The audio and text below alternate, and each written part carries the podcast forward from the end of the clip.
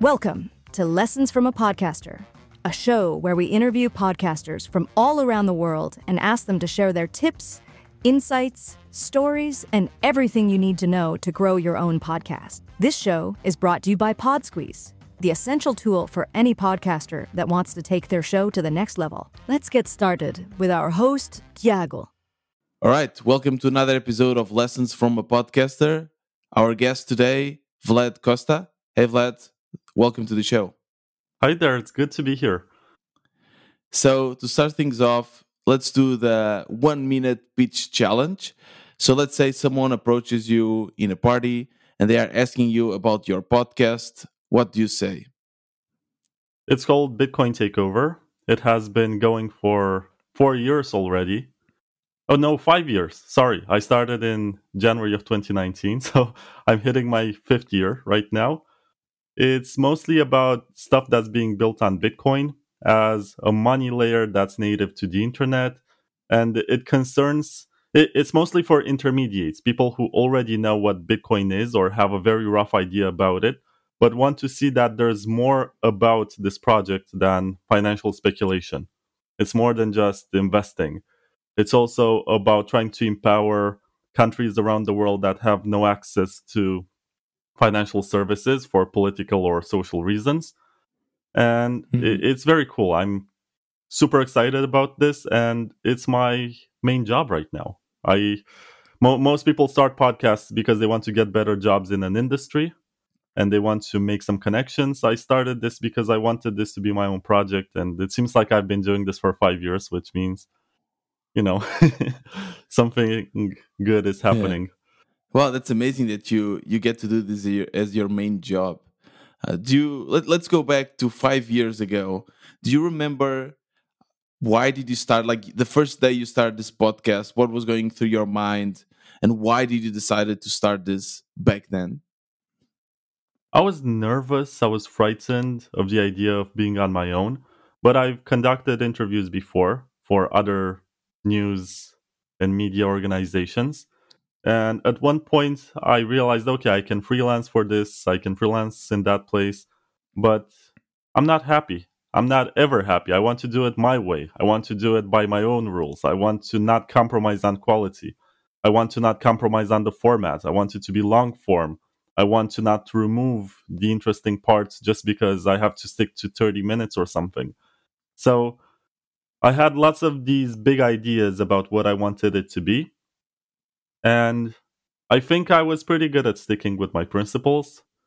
And I've been doing this for five years and I'm happy. Do you what what is your background? Like what what did you what what were you working before going full time with your uh, podcast? I was doing a PhD in political philosophy with a focus wow. on internet governance and I dropped out because I realized that there's no way I can publish my thesis the way that I wanted in the next five to ten years. And I was like, no, I can't wait that long. Maybe some somebody else will do it better along the way, but it's too much for me. I focused on this type of research, which involves interviewing very smart people who spend a lot of time researching. And in a way, my work is very selfish because I benefit from their knowledge within, let's say, a 90 minute conversation and I get to write about it afterwards because I'm not just an interviewer. I also write about the interviews that I do. And okay. by the way, PodSqueeze has really helped me in the last few months with this because the best part, honestly, is the timestamping. I used to spend one or two hours per episode to do timestamps. Now I just run this software and it does it in five to 10 minutes. And then I spend another 10 minutes to make some small edits. So it's right. correct from all points of view, and then I publish it, and I'm like, whoa! So what do I do with the rest of my time? That's amazing. So you use the timestamping feature uh, for PodSqueeze. Do you also use the the show notes or the blog post to help you write, or that's all you? No, I mean I sometimes look at the blog post to see if it does anything interesting but most of the times there are way too many mistakes and it takes a shorter amount of time for me to write it from scratch mm-hmm. but i do use the tags because that's also useful for search engine okay. optimization and what else i think also the quotes part is useful and the transcripts but once again, if you upload on YouTube, you get this sort of automatically generated transcript. It doesn't make much sense. It makes sense if you keep them on a website somewhere. But I see Yes. much more value in the transcripts because people don't really have the patience to sit through a two hour interview. They want to get to the part that they find very interesting. So Got having timestamps is a huge time saver for everyone. Yeah, yeah, for sure. It's definitely what our users, uh, one of the features that our users use the most. Uh, let's go now to your uh, stack. So, what what takes you? What what tools do you use? What is your process to go from idea to then publishing an episode? Tell us everything. Well, I started out with this Rode NT1 microphone, which I bought when I wanted to do music a few years ago. Okay. And I realized that it's very good for the frequencies in my voice. Most people use a condenser microphone. I think the one that you have is also, no, a dynamic microphone, like Correct. the, the very popular one, which is the Shure SM7B. That's the one that people have been using since they saw Joe Rogan and lots of others using it. I realized that it's not great for my voice because it's too boomy, and my voice is already boomy. So I need something with a little bit of higher high frequencies to make Mhm. my voice smoother, if that Yeah. makes any sense. So I very much like this. I have been using it for five years now for every recording almost, except for the ones that I do at conferences when I'm not at home or in a studio. So I have to use handheld microphones, and for that one, I use the trusty Shure SM57 with a pop filter on top. That one is even used at the White House, and it's like a hundred dollars. It's incredible for what it does. And I'll For audio the names of all interfaces- these of these. uh, I'll put the names of all these microphones in the show notes. Yeah, you can. For audio interfaces, I started with Focusrite, and I have been using that. I had the i something one that you can also connect to an iPhone if you want, and I was also using it for field interviews. But now I upgraded to an Audient id 14. Mark so this II. interface for the ones that are just starting out with podcasting, it's what connects your microphone to your uh, laptop or your recording device, correct? Yeah, there's more to it because it has preamplifiers and it determines the quality when it gets converted from analog because when you speak into a microphone it's an analog signal it gets Mhm. converted into a digital signal that your computer can understand Right. that's how it works Okay. and honestly the choices that you can make are all pretty good especially for talking of Mhm. course you can always want more and you can want more features the we one always want new, new shiny equipment, right? What do you use in terms of uh, software to record it? Oh, so I use sometimes Zencastr, and it, it works 80% of the times. And when it doesn't, I switch to Zoom. I don't Okay. like Zoom because it has some specific compression that I can hear. But at the same time, I love Zoom because it has better video quality. So pick your trade offs. Zencastr has better audio, but the video is of lower quality. Mhm. Zoom has better video. But there's also another one that you should know about, and you don't have to pay anything for it. It's called Jitsi, J I T S I. It's an open source alternative to Zoom. And 90% of the times it's, it works well. Sometimes it has weird artifacts, but I've even done live streaming with Jitsi, and it was super stable. It worked flawlessly. I have nothing bad to say about it except for the minor bugs that you encounter sometimes. And it's open source. If you don't like it, you can fix it yourself. yes. And And, and I also you- want to you- mention this that Okay. I have an Apollo Twin interface. I don't recommend this to beginners, but once you figure out what you want to do, this one has lots of cool plugins. It costs like a thousand dollars, I think, at this point. but you're not using it now. I'm not using it for recording because the software can be very picky. This one uses a Thunderbolt connection, and sometimes Okay. the software in your browser doesn't like it. But I use it for editing because it has lots of cool plugins for equalizers, okay. for compressors, for all of that cool stuff that makes the voice sound a lot better. And you get to pick the nicest frequencies from every human voice that you record and you oh, boost oh, them. Nice. I mean, you, you can also do that with an EQ, but in post, it's a lot nicer to have good plugins and reliable software. So I, I use that one for editing. And uh, what software do you up. use to edit? I use Logic Pro, which oh, is a Mac That's a good one. Software. Mm-hmm. Sometimes also use GarageBand when I'm lazy because I don't need all the features from Logic all the time. But it's generally good to use Logic if you know what you're doing and you like toggling with stuff. What is your favorite Logic plugin? The one that you use all the time. The the let's say the one or two plugin that you use for every edit. I use the ones from my audio interface. And okay. they're the Teletronix LA2A, which is a compressor very good for voices. And I also okay. use the Fairchild 620. And I also use a Pultec EQP1. So you with, use a compressor, you use EQ? Yeah. And sometimes I also use another EQ tool that's called Little Labs VOG. VOG stands for okay. Voice of God it's for adding some bass frequencies on the lower end, and it gives it that booming quality, especially when you have tenor or female voices. They don't have that radio like quality on the recording, but w- once you do some post processing, you can make their voices sound bigger and have okay. that special resonance that sounds very nice. Amazing. So, and then the the last piece, where do you uh, publish or what host provider do you use to publish your uh, podcast?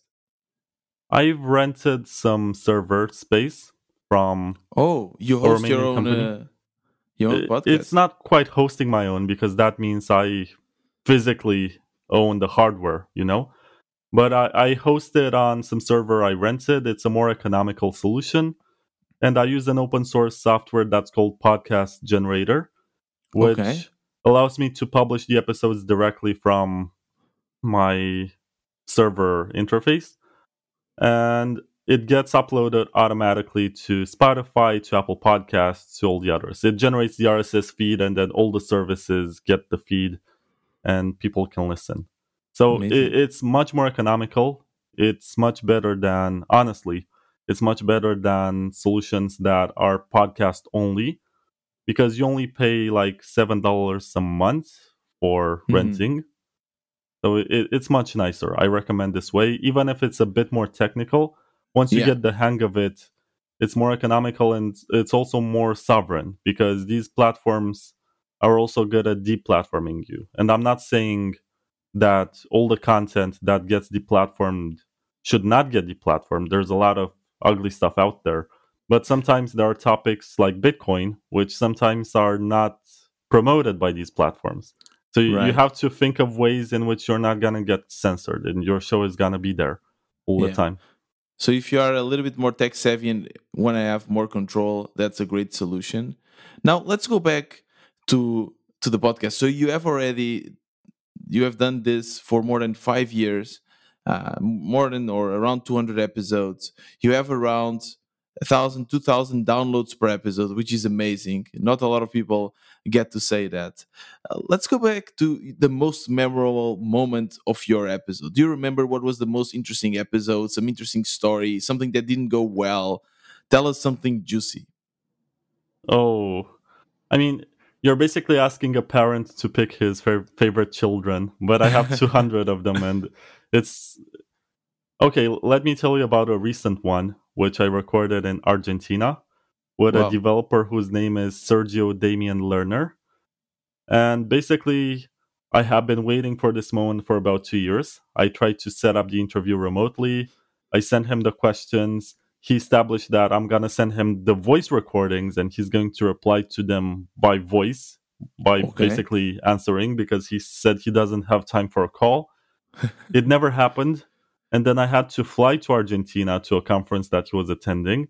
And I met him in person. For three days straight, he made excuses to not make the interview happen. Wow. And I was like, oh man, I'm so bummed out. I'm so disappointed. I, I, I really wanted this to happen. And then in the last day, when I was about to go to the airport, he found the time. He answered to my message. He came to the place where I was. I set everything up.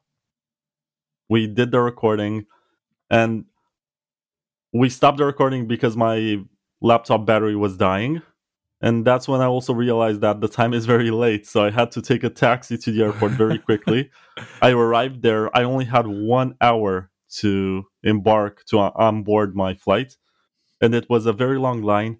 I basically had to run all through the airport I had to push my luck to see if I can, I don't know, talk to someone to, to get me on board because the boarding was already happening and the plane was about to depart in about 15 minutes and I was still in line. But somehow it worked out. I don't know. I ended up having my passport checked at the Buenos Aires airport. I ran into the airplane and then it took off. It, it, it was surreal. Everything was on time somehow but I was super stressed and it took a lot of work for me to record that one interview. But I'm happy I did. Wow. So no regrets. No, this is my job, you know, and yeah. it's exciting. But honestly, I don't want to miss flights. so I'm happy when it works out. I I wish it always works out. That's amazing. That's real commitment. Uh, I don't think a lot of podcasters have a story like this. I don't think a lot of podcasters would actually fly to another country just to get the interview they're looking for. So, uh, congrats on that. That's amazing. So, now that we established what was the, your your most uh, interesting moment, um, I guess you in this you know five years you probably have learned a lot. So, let's say you're starting now your podcast, or you're able to go back in time and speak with the Vlad of the past, what would be the advice you would give him? I don't think I would give myself any advice because it's good to make mistakes. It's good to try. It's good to embarrass yourself a bit and feel like you're not good enough. This is part of the process. This is part of the trial by fire. You either you're either good for this and you're going to succeed and you're going to push harder or you're gonna realize at one point that you don't really like this and you're better off doing something else. And if you receive the wrong type of advice and you believe that you're going to succeed based on this type of advice, you might make a decision that you regret. So it's good to realize how passionate you are about the topic that you're speaking about and to which extent you want to continue to push harder. Because not every job is for everyone and we can agree with this everyone dreams we all watch youtube stuff or we listen to podcasts at one point we all dream about doing this but we have to ask ourselves some fundamental questions about our personal passion and our ability to convey a message that's relevant to become a voice within that community right. and there are a lot of obstacles along the way once you get to a certain point you realize that the guys you're looking up to when you started don't want you to succeed because you're basically taking away part of their audience and right. it's not as nice and collaborative as you would think but you have so to it's a it's a harder. tough industry is it a tough industry with a lot of uh, a lot of competition in the, at least in the bitcoin space yeah yeah yeah i mean i remember there was a guy i'm not gonna name him and he was complaining that there are way too many podcasts and there should be fewer and my mm. reaction was no, there are too many podcasts that try to do the exact same thing. There are not right. too many podcasts. There are so many subsets and subtopics and niches that you can explore.